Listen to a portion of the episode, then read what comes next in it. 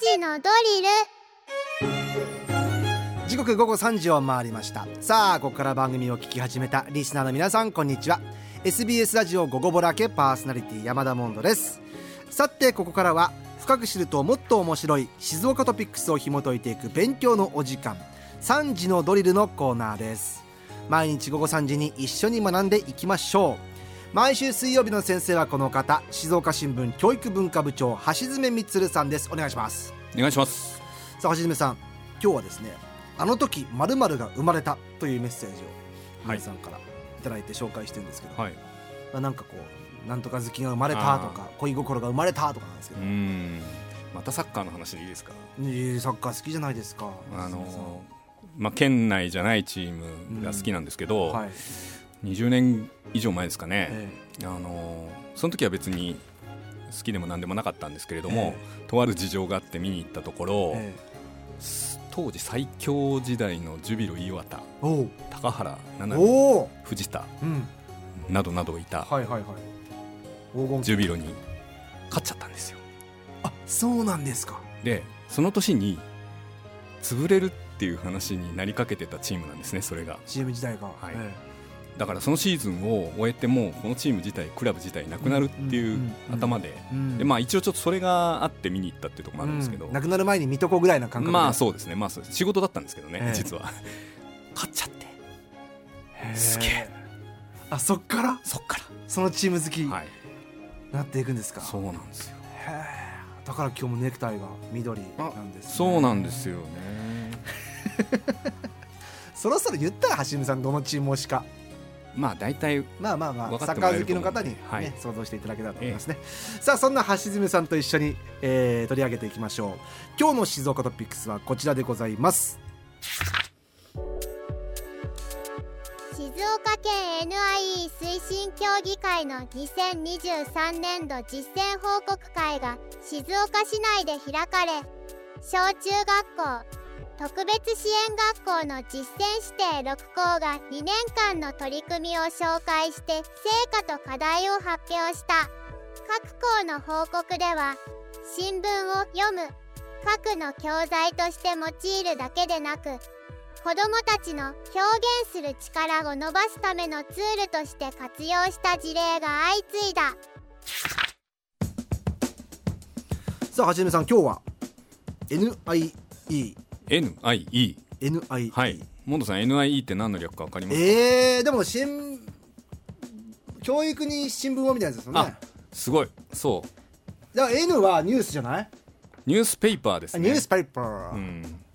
紙であることが重要っていうね、そっかそっか。はい、 Newspaper in Education あ in education の略称ですでまああのこれは訳するとおっしゃったように新聞を教育にってなるんで、うん。まあ要するに学校とか教育機関で新聞を教材として活用してねっていう活動なんですね。それが NIE NIE はい、はいでねこの活動は実はかなり古くからありまして、うん、1930年代にアメリカで始まってます。そんなに前から。はい、世界中で今取り組まれていて、うん。80カ国以上で導入されているはい。ということですね。うん。で日本はね、うん。静岡がえー、と発端というかゆかりの地というか、発祥というか、えー、そうなんですか、はい、1985年に静岡県で開かれた新聞大会っていうのがありましてですね、えまあ、これ新聞社の集まりなんですけれどもその時に提唱されたんですね。ーうん。でその次の年1986年から教育会と新聞館新聞会が協力して、うん。えー一緒にやっていこうよということで本格展開していると。で一応目的としては、はまあ、これこのまんま読みますけれども、はい。社会性豊かな青少年の育成、うん。それから活字文化と民主主義社会の発展っていうのを掲げてますと。いうことです。まあでも分かりますね。言ってることはそうそうそう。まあそうですね。分かんない話じゃないですよね。ん。で、えーっと2023年度、まあ今年もまだ22 2023年度ですよね、今もね。うん。でこれに NI 実践指定校っていうのが毎年ああの指定されていて、うん。NI 実践指定校ですね。あそういはい。う学校があるわけですね、学校があるん指ですね。定されて。はい。はい、でこれがね47都道府県に530校あります。へえでこれはね、えっと、全国で NIE 推進協議会っていう、まあ、教育委員会とか、まあ、先生ですよね、うん先生たちとか、あのーまあ、教育関係者の方々が、あーメンバーに名を連ねる協議会なんですけれども、うん。そこから推薦を受けてこの学校この学校この学校っていうことをうん。日本新聞協会が認定するっていうスタイルになってます。でまあ、原則2年間取り組みをしましょうとうんうん。いうことで、うん。静岡県では今小中高特別支援学校の14校が指定されてるんですね。僕は多分その指定校じゃなかったな。なかった。うんなかったけど新聞を取り入れた授業は多くありましたけどね、はい、うん。それで、まあ、要するにですね何するかっていうと、うん。まあ、いろんな授業で使って学びを深めようということなんですけれども、はいこれやってくださいとか、うん。これやんなきゃダメよっていうことじゃなくて学校ごとに、先生ごとにいろいろこう活用の仕方が異なっているんですね。はい。それはやっぱりこう、まあ、学校っていろんな場所にいろんな形の、まあ、いろんな生徒数の学校あるじゃないですか、うんうん。だからそれに合わせて自由に、まあ、先生とか学校の考え方によって扱い方を決めてくださいねっていう話なんですね。うんうんうんでニュースで読み上げていただいたのは、はい。私がこの間書いた社説の一部なんですけれどもこれはですね、えー、とどうして書いたかというと、ええ。2月17日にうん。静岡県 NIE 推進協議会のうん。実践報告会っていうのが開かれて、うん。であの実際のあのこういうことやりましたよはいはい報告こういうすよねふうにやりましたようんう。ん。という、はい。こういうのの実践指定校の発表が、うん。あの6つあったんですよ。はいそれがね非常に面白いことをやっていて、えーまあこちらはほら新聞作ってる側じゃないですか、うん。でそうするとですねこんな風に使ってくれてるんでありがたいなっていう気持ちですごくいっぱいになったわけですよ。なんかそれちょっと紹介する前にうん、普通にこう新聞を授業で使うっていうと、はいはいはい。じゃあ気になった記事を切り抜いて持ってきて、うんうんうん。誰がなぜ気になったか発表しなさいとかはい。それぐらいだと僕多分授業で、あはいそういうことをやってるところもありますし、えーあったんですよ、ね、あとは、まあ、新聞を使うっていういろんないあの言い方ができると思うんですけれども自分でその壁新聞作るとか、はい。新聞を発行するっていう方に発展することもあるんですよね。はいはいはいでまあ、要するにでも新聞使って一番期待されるのはそこに何が書いてあるかっていうことを読み解くっていうことじゃないですか。って。いうねまあ、その訓練に非常に最適だよっていうのがまずその NIE の一歩目なんですけれどもね、はいあのーこの間のその実践報告会でうん。報告してくださった6校の取り組みはもうなんかそういうものをすごく飛び越えた。えー、そうなんですごいこんな使い方もあるんだっていうことをですね、えーちょっといくつか教えてくださいよ。はい。あの目についたもんですから、はい。まあ、ちょっと一応それも踏まえてうん。社説書きました、で今日はちょっとその特徴的な新聞授業っていうのをこの場でもですね紹介したいなと思っています、はいえーっと最初にですね富士市の富士見中。おであの、まあ、NIE っていう指定校になるとですね大体あの全国紙、まあ、これあの新聞が学校に届くので、うん。えー、と全国紙いろいろありますよね、うん。朝日だとか読売だとか中,、まあ、中日はブロック紙か、うん。あのえー毎日だとか、うん。えーそういったものをこう読み比べられる新聞コーナーを作って新聞に親しんでもらったりとか、うんうんうんあと静岡新聞が NIE のワークシートっていうのを作ってへて、ー。まあ、これあの子ども向けの新聞についてたりあの PDF ファイルをダウンロードできたりもするんですけれどうもん。自由に使ってよっていう。自由に使ってよということうん。でで、まあ、それをですね使っていただいて、まあ、記事の要約を、まあ、トレーニングするみたいな、はいはいそんなこともやってるんですけれども、はいはいはい。えー、と富士見中さんはですねあのいろんな独創的なことやっていて一番面白いなと思ったのは、ん。新聞記事を活用した模擬記者会見っていうのはやったよと。すごいんですよこれどどういうことですか？どうやってやるんでですか？なんかねこれちょっと一応発表したままを言うので、はい。あの自分が受け取った中に誤解が多少あるかもしれませんけれども、あの要はですね一つの記事を読んで,、うん。でそれを生徒が会社側記者側っていうふうに分かれるんですね、ええ。会社側っていうのはつまりその記事を発信する側。えでこの記事に書いてあることを会社側の生徒たちは記者側に立った生徒たちに説明するんですよ、えはいこういう内容ですよはい。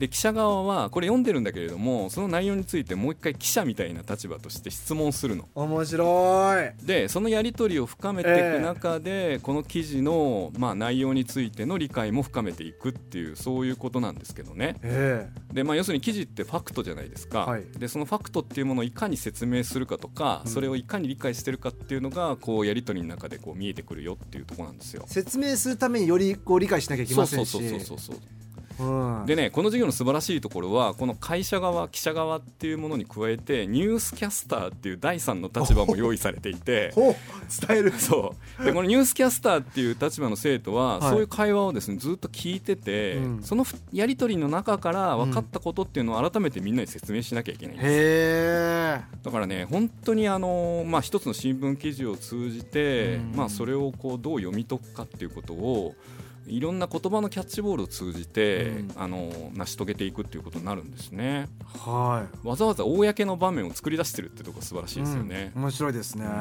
でねもう一つ。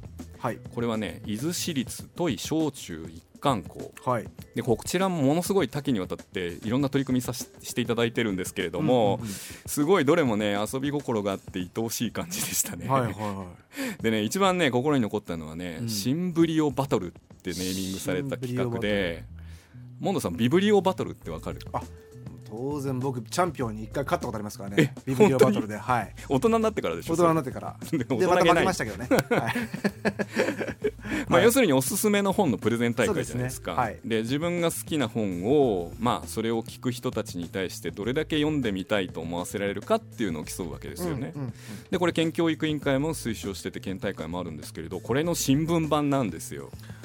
じゃあ新聞を読んでみたいと思わせるってことですか？そうそうそう。で新聞にいろんな記事あるじゃないですか、はいでその新聞を読んでその記事自分がこうピピッときた記事をですね一つピックアップするなりなんなりして、うん。この記事を読んでどう思ったかっていうメッセージを伝えるとともに、うん。あその記事読んでみたいなって聞いてる人に思わせられるようなスピーチをね、うん。するっていうそういうルールなんですよ、ん。そういう競技それでねここはねすごく本格的にこれやっていて国語の時間にうん。クラスで予選会をやったっておっしゃってましたね。楽しそうだな。でね、まあ、ここは小中一貫校なんで5年生から9年生だから言ってみれば小学校5年生から三。中3っていうじ、年代ですよね。で各学年2人ずつ予選会を通じて代表を勝ち抜いた代表をこうん。う選出して、でその要するに5学年だから10人いるじゃないですか、えこれがねあの10人それぞれ5年生から9年生の全員の前でもう一回スピーチしえてへえ。で多分ここでまたあの1位2位とか決めてんですよ。これ橋爪さんの立場だったら、うんもしかしたら自分の記事かもみたいなね。あそうそうそうそう。そうそれはね ちょっともしそうなったら橋爪さんの立場だと、はい。ありますよね。あの余談ですけど時々その作文に対しての感想文コンクールみたいなことをですね、ええ。あまあ、時々っていうか1年に1回あるんですけれど、あの稀にうん。私自分の書いた記事をですね、うん。あの素材にして書いてくださる方がい嬉てしいですね。めちゃくちゃ嬉しいですねそうすると。面白いですね新ブリオバトル。それとねもう一つこれ既存の考えにとらわれない実践という意味で言うと、はい。あよくぞ言ってくれたなと思うのが、うん。静岡市立飯田清水飯田中学校。清水板中はい。うん、こちらねあの読者投稿欄ってあるじゃないですか、はい、あそこへの投稿をこう促進して、うん。まあ、年間20回こう採用されたよなんて嬉しい報告もあるんですけれども、はいはいはい。まあ、あと昼の放送でその日の新聞記事紹介するとかいろんなことやってるんですけへどこれ目から鱗だなと思ったのが一つがあって、えそれはね新聞紙を使った清掃活動なんですね。うん？というのも？要するに新聞って紙じゃないですか。はい、で新聞紙ってこれねよく言われてるんだけどうん。結構ね掃除にいいんですよあ窓ガラスとか、ね、窓ガラスとかね。そうそうそうそうそう。でねその濡らした新聞紙を使って、まあ、トイレとか床掃除とかこんな風にうまくやりましたよっていうことまで発表してくださって。あちょっと待ってください。ええ。NIE ってそれでもいいんですか？いやそう。だから拡張してんですよ概念が。ああそうなんだ。そうそうそうそう。すごいなと思いましたね要するにエデュケーションだから教室での学びだけじゃなくて教室の生活みたいなものも含めてうん。ニュースペーパーを導入するどう使うかでいいいいんですね。はあいいんだと思いましたね。いはいはそれでねこれはい社説にも書いたんですけど、うんいろいろ聞いてね思ったのは、うん。まあ、今の教育現場って、まあ、うんちょっと大げさに言っちゃいますけど、い、うん。新聞って読む書くっていうこう教材っていうふうに思われがちなんだけど、はい。それを飛び越えて、うんまあ、児童とか生徒のね、まあ、今ほら表現する力って求められてるじゃないですか、えまあ、あの学習指導要領にも主体的対話的で深い学びとかね、うん。アクティブラーニングとかっていう言葉があるんですけど、そういうもののツールとして活用するっていう事例がうん。格段に多くなったなっていう印象で。うん。で実はね私去年のこの実践発表もあの報告書で読んだんですけど今年特にそういう事例が多いなっていう印象がありましたね。そうなんですね。そうそうそう。いやでも本当皆さん各学校工夫されてますね。そうですね。うん。そうやっぱりで自分がねやっぱり新聞に関わってる人間なもんですからあそうですよね。うん、こういうふうに活用してくださって、うん。やっぱりその、まあ、信頼に至る情報を差し上げる、まあ、届けるっていう、まあ、一義的な意味はあるんですけれどもより一層そういう教育の現場でですね、うん。それぞれの学校それぞれの先生のアイディアのもと、うん。いろんな形で活用されてるということをこう知るとですね、まあうん。嬉しくもなるし、うん。さらにこういろんなことできるなって自分の中にもこうちょっと勇気をもらったような感じがありましたね。あのこのコーナーの月曜日担当してくれてる市川記者もね、はい。言ってますけども情報だけじゃないよという新そうですね。聞はね,、はい、その社としての思いだったりとかね。そうですね。世の中の思いみたいなのも。そう使うっていうことのいろんな意味の広がりがあるんでうん。そういう意味で言うと紙の新聞の、まあ、これから先のいろんなあー未来像っていうのもまだまだ開けるかなっていう気がしています。これでもあれですね。あの橋爪さんたちは今回のこの NI いろんな使い方されてますから、はい。ししてもらってますから記者としてもこうなんかまたビシッとこう頑張らなきゃそうそうですね、あのー本当にねあのやっぱり取材して記事にするっていうところまでの過程を、ええ。ともすると流れ作業にしちゃいがちなところええもないとは言えない、うん。でもそんなことがあっちゃいけないなっていうことをつくづくまあそういう発表を聞いてですね、うん。あの強く思いましたね。ぜひ皆さんも新聞を活用していろんなことを発見してみてはいかがでしょうか。というわけで今日の先生え静岡新聞教育文化部長橋爪充さんありがとうございました。はい、ありがとうございました。えこのコーナー3時のドリル聞き直すことができます。Spotify をはじめとした各配信サービスのポッドキャストにアーカイブ上がっておりますのでチェックしてみてください。今日の勉強はこれでおしまい。